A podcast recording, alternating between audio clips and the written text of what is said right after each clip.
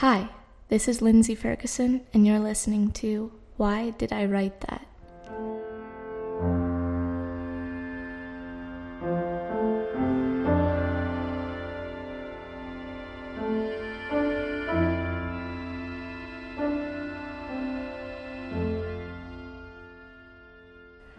I'm really excited about today's episode because I am going to start a series of episodes where I talk to you about songs that I wrote for my most recent release.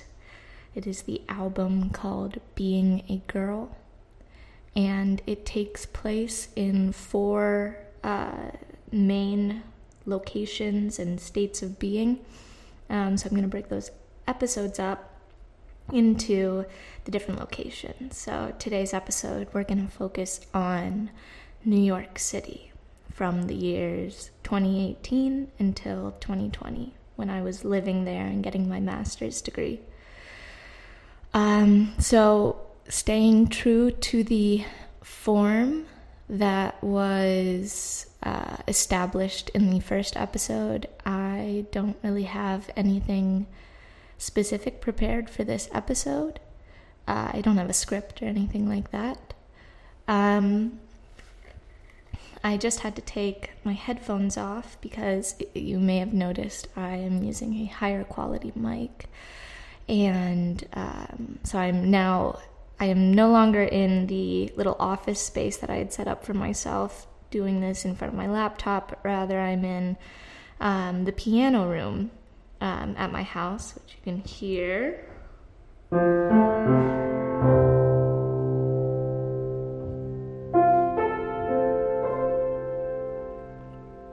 Was me. I just played that right now. Um, so you know, who knows what's gonna happen? Um, but anyway, I had I had headphones on so I could hear, and hearing myself, I realized I I, I couldn't um, I couldn't get into the episode at all because um, I was just listening to myself and kind of making judgments and trying to edit already in my head and you know, the whole thing that I'm so proud of from the first episode is that I didn't edit any of that. You know, I want to stay true to that. So headphones are off now. Um, so what was I saying? Yes. so today's episode, I'm going to talk to you about songs from my album Being a Girl. Um, and so I'm just going to jump right in and see what happens. So the very first song on the album um, once you get past the little introductory note that I that I give you, um, you being the listener, if you've listened to the album, um, we go into the song Kingsman. For those of you who haven't heard, or if you you know don't know the lyrics by heart, um, the song begins. Make yourself comfortable here in my home. I'll just have to assume that you'll leave me alone. Sure, I'll have the last word, though it's not what I want. But it's just what you get when you step in the hunt. This song is, uh, you know, simply put, about dating in New York City. Um, particularly dating with the use of dating apps such as Hinge, Tinder, uh, Bumble, all of which I, you know, gave gave a go at while I was living there. I I you know, I would have a date with someone, maybe we'd connect, you know, maybe we'd connect enough that we'd end up together for coffee in the morning. Um, and that was really the extent of it. Um, even even people that you know I continued to see, it never really got beyond going on a date, going back to someone's place, having coffee in the morning, and leaving. There were times that I was seeing, you know, just one person for maybe like six weeks, and what that consisted of was every Friday doing what I just listed, maybe texting each other in between and never really actually knowing the other person at all. Never even getting close to getting to know them. Really just knowing what kind of dates they like to go on. Maybe, if that. That was exhausting. Um, the thing about about my time dating in New York is I was I was exhausted by the the the high number of very kind of surface level connection that I was having with people. Um, and now that's not true of my my good friends in New York City. Um, and that's why there's a section that says thank God for my girlfriends because truly thank God for them because I remember once I was on the phone with my mom and you know I was complaining about the dating life and and this feeling of you know you live in this big city and there's people everywhere and and your soulmate could be here. And maybe you pass him on the street maybe you meet him in a coffee shop maybe you know you're in line at the grocery store. Um, of course you know it, it was never that. It was you you know swiped in a certain direction on your phone and, and, and so there was i was living with this constant feeling of expectation and hope. But the reality of my interactions romantically were just kind of going through the motions acting out a dating life acting out romance um, but not actually having any sort of intimate connection emotionally with another person. And so i was complaining about this and i said to my mom you know i I thought, you know, it was all about the big romantic dates and getting dressed up and going out into the city and and and, and that that passion and that that spark, but all I really want is someone who I can sit next to on this couch and watch a movie with. Someone who I don't have to be talking to to enjoy their company. Someone who can just whose presence, whether that be silent or in conversation or watching a movie or reading a book together or going out on a big date, you know, I, I just wanted I wanted to share someone's presence and I wanted someone to want my presence. You know, I just wanted company, really, I guess is what it comes down to. Um, and what I was getting instead was very late night drinks. And if you're me, now you're kind of irritated with this person that you're supposed to go on a date with because how dare they make you, you know, wait around until 11 p.m. and then you're angry with yourself. How dare I, you know, settle for this? And then eventually you meet up for drinks, and if all goes well, the next morning, you make them coffee and they leave. And that was hard because I'm a romantic. I'm absolutely a romantic, always have been. And so I would go into every single new date with the hope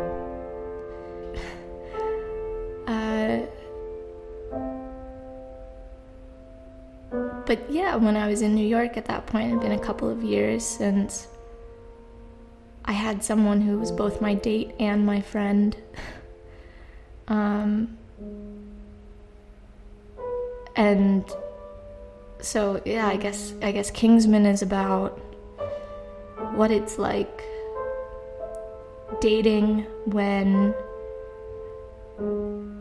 you're using these apps and both you and the person that you're on a date with is aware of the fact that when you go home, you could get back on your phone and find, you know, hundreds of other people who also seem compatible and maybe better than this. And with that, you know, kind of option overload and that feeling of there's always something that might be better than this. How do you get anyone to stay longer than coffee? How do you get anyone to give up more than just one night a week? And I couldn't. I never did. I never I never did with the dating apps. I never did.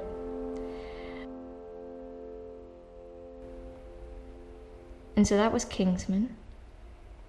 And then we go into Silk and Satin. Silk and Satin Take Manhattan starts like this. Boy, you're a mystery. If you are listening, why don't you picture this? Cocoa and cinnamon, sipping my coffee and whispering sin on my lips. A satiny slip, silk on my hips, swaying into the cafe. You come say hello, and I tell you no thanks, but have a good day. Cause I gotta go, I gotta go, I gotta go to work. That was my response to dating in New York City. That was my pretend confidence, my pretend sense of I don't need a man, I don't need a partner, I don't even want that, I could care less. All I care about is my career, and you don't deserve the time that's going to be taken away from pursuing my career just so that you can go on a couple dates with me and then move on to the next person. And it's false confidence. You know, it's absolutely false confidence because if I, to be completely honest, if I was wearing a satiny slip with silk on my hips and I was swaying into a cafe and someone came and said hello to me, I would say hello. I am a romantic. I would think that this was our meet cute and this is my husband. I would absolutely think that. Um, but I, I had to take on this this sense of I'm the one saying no to relationships. I'm the one, you know, turning people down because it was too painful to face the fact that I was meeting so many people who did not want to commit to me. You know? that sucked. And, and I'll be honest, I, I'm not saying I wanted to commit to every single one of those people who didn't feel it about me, but certainly more often than not, it was, you know, I had genuine interest in the person and it just wasn't matched. So then the next song that we get to is Bad Coffee. And you've probably noticed a bit of a pattern here in things that I like to write about. Sipping my coffee and a hot cup of coffee. I would say, um, in order from uh, greatest frequency in my music to the least, I would say first comes coffee, and then second comes relationships that don't work out. so, bad coffee. I actually wrote at the apartment of someone who I was seeing. Um, and that song starts We drink bad coffee, cause it's better than nothing. And we spend our mornings having bad discussions about how we're addicted to the bitter. You never took me for a quitter. But when the coffee cold, I swear I will leave you with the winter. Which was more prophetic than I realized. I actually I wrote that song at someone's apartment after having truly terrible coffee. And you know, when I got to the line, I swear I'll leave you with the winter. I wasn't thinking about leaving this person, but I did leave him in the winter, uh, in December actually, kind of fun story. I ended things with this person on the phone because I had already tried to do it once in person and that backfired. Um, I only had about 15 minutes to talk to them because I was on my way to go to um, the recording studio where I was recording um, Let's Play Pretend and Kingsman. I was going to meet the producer, and I was also going to meet the um, composer who he'd hired to arrange strings for for two songs I was working on. So I was in a rush, and you know I ended things, and God bless my beautiful, wonderful friend was with me when I did it, and she was waiting for me with um, coffee cake and a hot chocolate. That's friendship. Um, and after I'd had my cake and chocolate, I got in a taxi to go to the studio. I got to the studio, I was still in, in, in, in the cab, hadn't gotten out yet, and I get a call from the producer. You know, I pick up the phone and he's like, "Hey, um, I've got Jordan on the phone here, uh, so let's let's get talking." And I realized that I was wrong. That it was supposed to be a phone call meeting, and I was not supposed to be at the studio. So, you know, we had this phone call as I steered the cab around and took it back to my apartment. And, you know, my producer said, Lindsey, can you explain to Jordan, the composer, arranger, you know, what you want from your music? I'm super emotional. I had just been crying. I'm trying to hold it together. Um, and I just focus in on thinking about the music and I become very calm. And I start explaining that for this one song, I want the strings to sound like like waves coming in and out. And um, and the the the the arranger who would be writing the strings and performing them the way he responds i'm just i'm i'm shocked. I'm like oh wait. So this guy also you know exists in metaphors and thinks about music as images and and and earth and objects and not in terms of you know music theory. And it was so exciting for me because i knew that this was gonna this was gonna work and the fun part about this story is that that arranger is my fiance now. Um, we had such a wonderful first phone call that i kept reaching out to him for different random reasons. There were all these different things that i thought he might be able to help me with. Um, and finally, whenever I decided on my own that I wanted to move to LA, I reached out to him for advice on, you know, coming out there and and we just kept talking until eventually we were making music and then we were deciding to live together and then we were saying I love you and then now I'm going to marry him. Um, and so that's that's pretty cool. So that has actually really nothing to do with bad coffee directly, but you know, that's where my brain goes. Um, so the next song, while I'm still in New York City, is Let's Play Pretend. And that is one of the songs that Jordan arranged strings for. And that song was actually for another guy who I'd um, seen for a while. Same person that inspired Kingsman, actually. Um, we were, you know, we were going on dates and also just hanging out, texting every day um, for about two months. And then um, I went home for winter break. And whenever I came back, I couldn't get a hold of him for a while. And then finally, he, he texted me to let me know that he and his best friend were in love with each other. Um, and that was that. Um, so I cared and I, I was hurt. And I think the worst part was I was absolutely jealous of him because he got to fall in love with his best friend and his best friend loved him back. And that's incredible. And I I wanted that.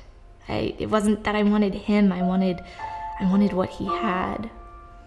Um, so I wrote the song Let's Play Pretend, which was about I actually wrote it, you know, before I found out that he was in love with his best friend and I started to feel that that that distance creeping in and and realizing that we were only ever going to get so close and that things weren't going to come together the way that I'd hoped that they would. Um, but I wasn't ready to just end it or walk away. So for a while, I was hoping we could just keep going on these dates and, and act like we're a couple when we're together, even though when we weren't together, it was almost like he didn't even exist. Our worlds never, our worlds never collided, and and that was a that was a terrible place to be in. Um, I don't recommend anyone stay in that space if you are there, um, because there's I think nothing worse than limbo, than that in between of no, we're not committed to each other. We haven't, you know, stated for sure that we're both in this really, but um, you know, I'm giving him a little bit of my heart every once in a while, and I might be getting something back from him that's just limbo is too hard of a place to stay in. Um, I don't know if you've ever limboed, but think about it. If you're going under that pole, your back's bent back, you can't stay there. You can't stay there. Now I probably couldn't even get there. and I don't want to go there. Limbo, bad.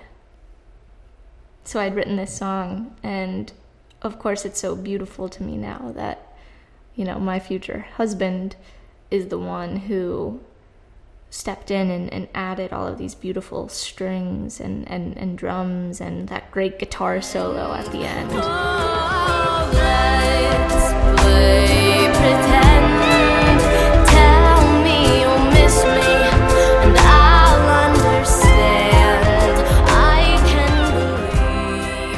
Um, which I didn't want. Um, I remember when Jordan sent the guitar solo because I hadn't asked for one, but apparently he'd had you know such a fun time, um, you know, composing music for this song that he just kind of for his own fun recorded this guitar solo and he sent it and and I my my response was like, you know, it's great, but I just don't think it's right, you know. Um, we'll we'll think about it. I didn't say no right away, thank God. And then I remember I played I played the the first mix that I had for for my sister and my brother-in-law. And for both of them their favorite part was the guitar solo. And I was like, "Really?" So I had to really think about it and, you know, after listening to it enough, you know, I couldn't imagine it without the guitar. So, thank you, Jordan, for that and more. Um, and then, of course, the last song that is in the New York City section of Being a Girl is NYC, which um, is a song that I wrote uh, exactly how I explain it in the beginning of the song. Um, it was a Sunday night. I was sitting on the couch, I was looking out the window, and I was thinking about how I was feeling. And so the lyrics begin as follows. I can never fall asleep on Sunday nights, cause in the day I take it slow, and so I had no need to take a break. On Sunday nights, sometimes I wish that I could take up smoking cigarettes, so I'd have something to take in before I go to bed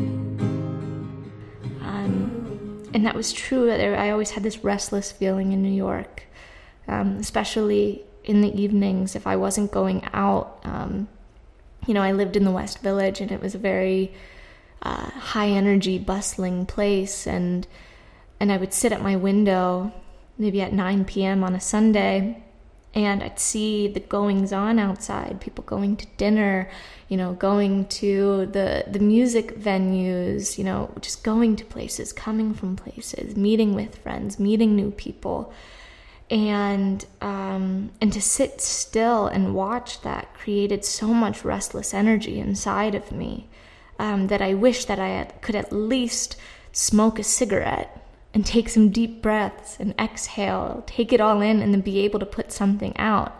Um, and I think what I put out instead was that song. And that was my way of kind of processing the energy that was all around and, and giving it somewhere to go because if I didn't do that, um, it just it turned into anxiety and brain brain fog and and and just a, a very uncomfortable feeling of restlessness. Um, and then finally, you know, after you know almost two years of living in New York, and, and quarantine hit, I I left the city and I rested. I really rested, and that was when I realized I couldn't go back. Um, there wasn't. There was too much. There was too much going on. I was overstimulated. There were too many choices. There were too many people. Too many snacks.